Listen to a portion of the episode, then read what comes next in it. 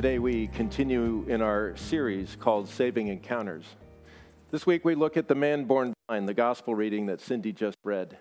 And last week, if you were here, we had an, a saving encounter with the woman at the well that Nick spoke to us about. And before that, it was Nicodemus. In this season, the lectionary has us in the Gospel of John. And each of these episodes of saving encounters instructs us more about who Christ is, more about why he came for our salvation, and actually what that means. What is a saving encounter? And you can already hear from the different names that I just mentioned that they look different depending on the person. And Jesus always starts with where the person is. It was true in our life. He started where we were, whatever situation we were in, whatever geography we found ourselves, whatever friendship, whatever connection that ultimately brought us to Him. And so we're looking at the man born blind, says our text. Now, I haven't been suffered any blindness to this point in my life, and I doubt many people here have had to deal with that. But that doesn't mean we don't know a little bit about what, what it means to be blind. Perhaps when you were a child, a sibling or a friend said, Hey, let's play a game. And You say, What game? And it's like, Well, you pretend to be blind, and I'll lead you around. And so they have you close your eyes, and suddenly everything that was familiar goes instantly dark. The things that you thought were nearby and you could easily navigate are suddenly your depth perception is off. Your friend or your sibling is sort of laughing. You can hear that because you're not sure what's going on and whether they're going to safely lead you around the room. And however long you can stand it, and whatever anxiety is increasing, and your trust issues, which are surfacing with your friend, you're wondering, how long do I have to be without sight? How long can this go on? And uh, sometimes they make you run into a wall, and sometimes they put something in front of you, and you can't wait for your turn. but nobody wants to be blind. But this man in our text has been blind since birth. He was born blind. He was without any real prospects for much of a life. It says that he was begging. He's in the temple courts. Jesus is in Jerusalem at this point. And, and what's interesting about this text is that of all the healing miracles that, that are recorded in the Gospels, usually they start with somebody reaching out to Jesus and say, Lord, heal me. A group of lepers are standing on the side of the road, and when they hear him going past, they say, Heal us, Jesus. Or other blind men are on the side of the road and they're yelling, Lord, son of David, have mercy on me. Jesus is on his way somewhere, and then the Jairus, the temple ruler, comes and he says, Come heal my daughter. And with that, a woman the, simultaneously comes and touches his cloak because she thinks, If I just touch him, I will be healed. And Jesus said, Power went out from me. The Roman centurion goes to Jesus the pattern is this that people are coming to Jesus and asking for healing. Mark chapter 1, Jesus, uh, uh, Peter's house is full of people standing outside trying to get healed. But what makes this gospel text different is that Jesus is the one that initiates the healing. If you just recall what Cindy read, there's no, there's no request from the blind man. In fact, the only dialogue on the front end is between the disciples, and they're trying to understand okay, who sinned, this man or his parents, that he was born blind? Sort of a fatalistic understanding of how bad things happen to people in that day. And Jesus says neither his parents nor, uh, nor he were the problem, but this happened so that the Lord's power would be manifest. And so, what we hear of this miracle first is that Jesus starts to, he spits on the ground, makes mud with that, and starts to put it on the man's eyes. The first step of the man's healing. And then the, the first part of the dialogue is Jesus saying to the man, Go. The first thing the man knows, the first thing that he hears is go. Go wash yourself in the pool of Siloam which means sent. And the man, what? He does that. He goes and he washes, and suddenly he can see. And it's like, we, we don't, John's a little light on emotional detail here, so we don't know, but we can imagine that he's pretty much rejoicing at this. He can see, uh, but that's not where the action is. We'll get to that in a moment. But for our, the first part of what drew me to this text is the fact that Jesus says to the man, Go. And the man obeys and he can see. I, I think in this time of Lent and this idea of, of being blind and allowing the Lord to open our eyes to who He is, open our eyes to the healing that we need, open our eyes to some manifestation of the salvation that He brings. Salvation is not always an, well, is not entirely a future event. But salvation is a sense of being saved, of being made whole, of being made as God originally intended. And He does that even in this lifetime, bit by bit. That's actually pretty exciting. But we have a hard time experiencing that if we're not willing to hear the Lord say, Go. I am putting healing in your life in some way, shape, or form. I'm blessing you in a particular way that you've been praying about, but you need to go and take some action. I don't know what that is because when we talk about healing, we're talking about not only physical healing, uh, here, the healing of the body, but healing of the heart, the soul, the mind, all aspects of who we are made in God. So let's not wait. If you hear God saying to you, go and take some steps towards healing, it can be practical steps. I need to call somebody. Actually, I have uh, overdue physical exam tomorrow. So it's like, so my prayers, hope they don't find anything. But yeah, so I want good health, and it's good to do practical things like that. I want good spiritual health. So, what are the things that are getting in the way of that? What are the attachments or the affections or things that I know are creating some tension between me and the Lord? And I like to kid myself that there's some sort of indulgence, you know, kind of asking Jesus to be in grandpa mode for a while. That's okay, you just do your thing. But Jesus wants us healed of these attachments. And so he says, Go.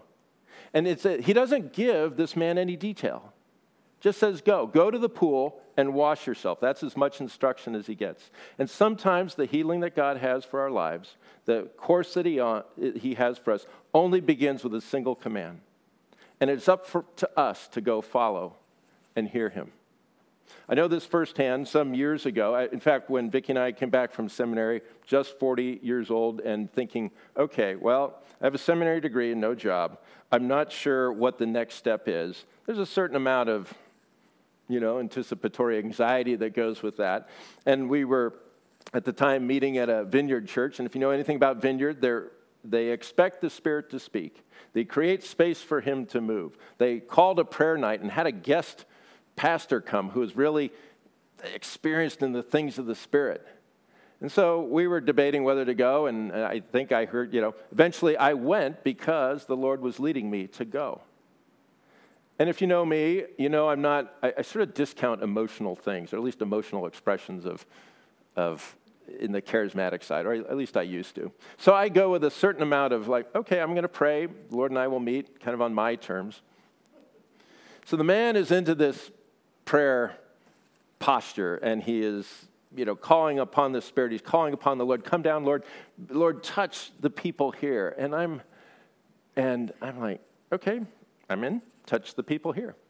And suddenly or very quickly unbeknownst to me um, just started crying.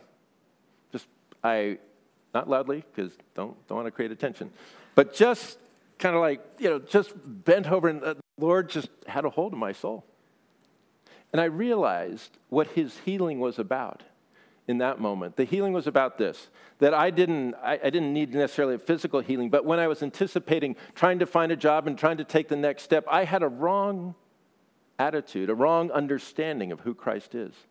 Sometimes we're in hard places because we actually don't know the love that is on display that Jesus had for the man born blind, that Jesus seeks him out. For, for me, I, I grew up with God as being kind of the God of the curveball. It's a baseball analogy, if you're not familiar with baseball. Baseball, a good pitcher. Some of you go back, we know Sandy Koufax, classic curveball thrower. Curveball is when you throw the ball at the batter, well, not at the batter, but in the uh, strike zone. The batter thinks it's up here, but it's at the very end curving down and away. And so the batter swings and the batter misses. This is how I thought God operated far too frequently in my life. The God of the curveball. Oh, sure, I went to seminary. Now I'm going to pray, and I don't know what kind of job I'm going to get. It's A little bit like, to use another analogy, Charlie Brown, you know, and Lucy's always wants him to kick the ball. And It's like, and then we'll just snatch it away. And he's doing that to test me, and he's doing that to strengthen me, and all that, but he's the God of the curveball. And so there was the healing that God wanted to do in that moment was to dislodge that long standing notion in my life and in my heart. And he did it this way in the midst of this sort of doubled over prayer response that I'm going through. I had a, an image, you know, vision's too strong, image is too light, somewhere in between those, of a little kid. We were over by, Dean and Mindy will know this, Mountain View High School. I know the piece of lawn is on, and, and there's a little boy who's about five years old, and there's a T-ball set up. You know, T-ball is a little plastic stand. The ball's on top of it. Nobody pitches at you. You just take your little wiffle bat and you swing at it, and you are. That's the way that kids learn. And so I'm swinging at this ball, and I'm hitting it, and nobody's pitching, so there's no curveball. So in the in the course of this. Uh, time just sort of elapses, and I'm growing up. I'm five, and I'm six, and I'm seven, and pretty soon the T ball stand is taken away, and suddenly there's a pitcher, and he's throwing balls at me in the strike zone, and I'm hitting him. Now I'm 13, I'm 14, and I'm, I'm actually hitting him pretty well. These things are going farther than I thought. Uh, I'm not missing a pitch. And then I hear, and I have a batting coach next to me. I don't know who he is, but he's sort of helping me and he's encouraging me. And he says, now he's going to throw you a curveball. Okay, I'm ready. And the, whoever the pitcher was winds up, throws curveball after curveball. I am crushing these things beyond all distance and recognition. I, am astounded by this. And then the, the episode ends. But I realize in that this was God's healing vision for me that I would no longer cling to something unworthy of Jesus, something that was preventing me from following him. But it started with what? The word go. Go to that prayer meeting. Go with all your skepticism if you want to. But when you're there, maybe leave the skepticism and be open to what Jesus has for you. If the man born blind had not gone to the pool, had not obeyed what the Lord had, you'd see a man blind with mud in his eye and no healing.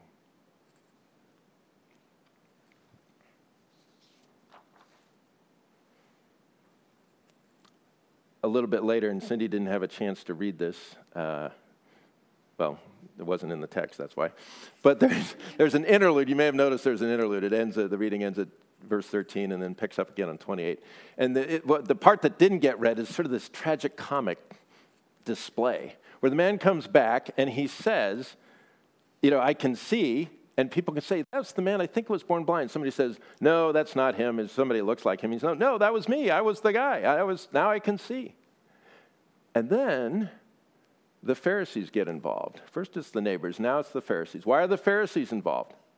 Because the healing was done on a Sunday, or on a Sabbath, actually, on a Saturday. So, you know, when that happens, the sirens go and they show up and they start investigating.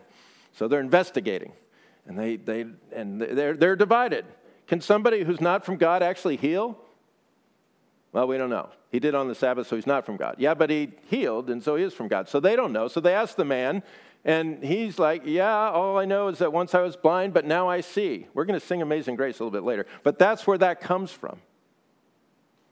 This is you know, our best testimony of God's work in our life is just to say, this is where I was, but this is where God took me. This is the situation I was in, my predicament, but this is the healing that I received. This is the healing I received physically in his case. This is the healing I received spiritually in the case I just said. This is the, uh, the healing I received in my soul. And they are all tied together, so it's hard to just say one after another. But there's this kind of weird display where everybody's uh, just debating whether Jesus, like, how did this guy get healed? And, and nobody's really paying attention, like, well, who is this guy, Jesus? They're just trying to figure out, well, is he legit? Is he not legit? But it all centers around the man. It gets even worse. They, they call the man's parents and they say, was this guy really blind from birth? They're really looking into this hard. And they said, yeah, he was blind from birth and he's our son. But how he got healed, we don't know. Don't throw us out of the synagogue, please. So eventually, they throw the man out because he says, you know, this is remarkable, as Cindy read, this is remarkable. How, how does we know that God doesn't bless people that uh, aren't righteous, aren't righteous, and now I'm healed and you don't know? Hmm. A little weird. That would be our modern translation. And so they throw him out. Here's the key to this for me the healing is in the person of Jesus here. And so often, so much of our world and even parts of our own life, by my own testimony, testimony, are places where we just don't want to see Jesus as the source of the healing that we need. We'll look high and low, long and far for any other solution than Christ. I was reading uh, recently about um, people, younger people, that are just increasingly experiencing anxiety. Adolescents, teenagers, Journal of the American Medical Association did a study from 2016 to 2020 that chronicled the, uh, an increase in anxiety and depression among kids anywhere from 3 to 17 years old. And this is pre COVID. And it's a host of things. It's social media, and it's the digital age, and it's just uh, economic challenges and uncertainty. You know, um, smartphones get a lot of the blame. Another study looked at high school seniors from 2005 to 2018. This came out of Columbia. And they're seeing just the same thing an increase in anxiety. People most anxious were the ones most engaged in political things, particularly what, issues that they considered intractable and unsolvable. Essentially, being in a place without hope. And if you have no hope, and if you're trying to solve things just on your own power and your own steam with your own group of people, these are people that need to see the face of the Lord, to need out of that healing comes out of a place of hope. Healing begins with us. It's not that the issues that, that don't occupy our minds, the big things that are in front of us, don't need our attention. They do. They just can't bear the attention that we would give without Christ. We need. We need to say, we need the Lord to say, Lord, I need to see your face in the middle of this situation at work. Lord, I need this. This thing is going on in our, our local government. This thing's going on in our world. What role, this, you've put this on my heart in some way. What is your healing path? Your place of wholeness in the midst of this? I, I don't want to do this on my own. I can't do this on my own. If I'm on my own, I'm just prone to anxiety and I'm prone to exhaustion. And, and I need you to help me. I need the healing, and you need to heal me first that I might be able to be your place of healing in the situations I'm in. So, healing comes from beholding the person of Jesus Christ and allowing Him to heal us. See, the Lord is at the right hand of God. Who is the person now who goes alongside the person born blind or the one who is dealing with all kinds of stress and things going on in our world? It is you and it is me. And we'll be better if we can be the people that say, Yeah, I, the Lord is working on me. But I've seen enough to know that He's the God who loves and He's the God who heals. The encounter with the man born blind ends this way. They throw him out, and, he, and Jesus finds him. And Jesus asks this question of the man. And he asks this question of us, and is this Do you believe in the Son of Man? The man born blind who can now see says, Who is he, Lord, that I may believe in him? Because he's never seen Jesus to this point. And Jesus says, ah, You have seen him. In fact, the, he is the one who is speaking to you now. And Jesus said, Lord, I do believe. And he worshiped him. Whatever healing we need, whatever burden we carry, whatever concern we have for the, just the things right in front of us in our family, in our work, in our community, in our world, Jesus will ask, Do you believe in the Son of Man? And we do. And so, because of that, we can go to Him and we can say, Lord, I do believe. And I need to know how to experience your healing in this place. I need to know to have the faith and the stamina and the energy to go one more mile in this area. This is a hard journey. Lord, I need to see that you make a way.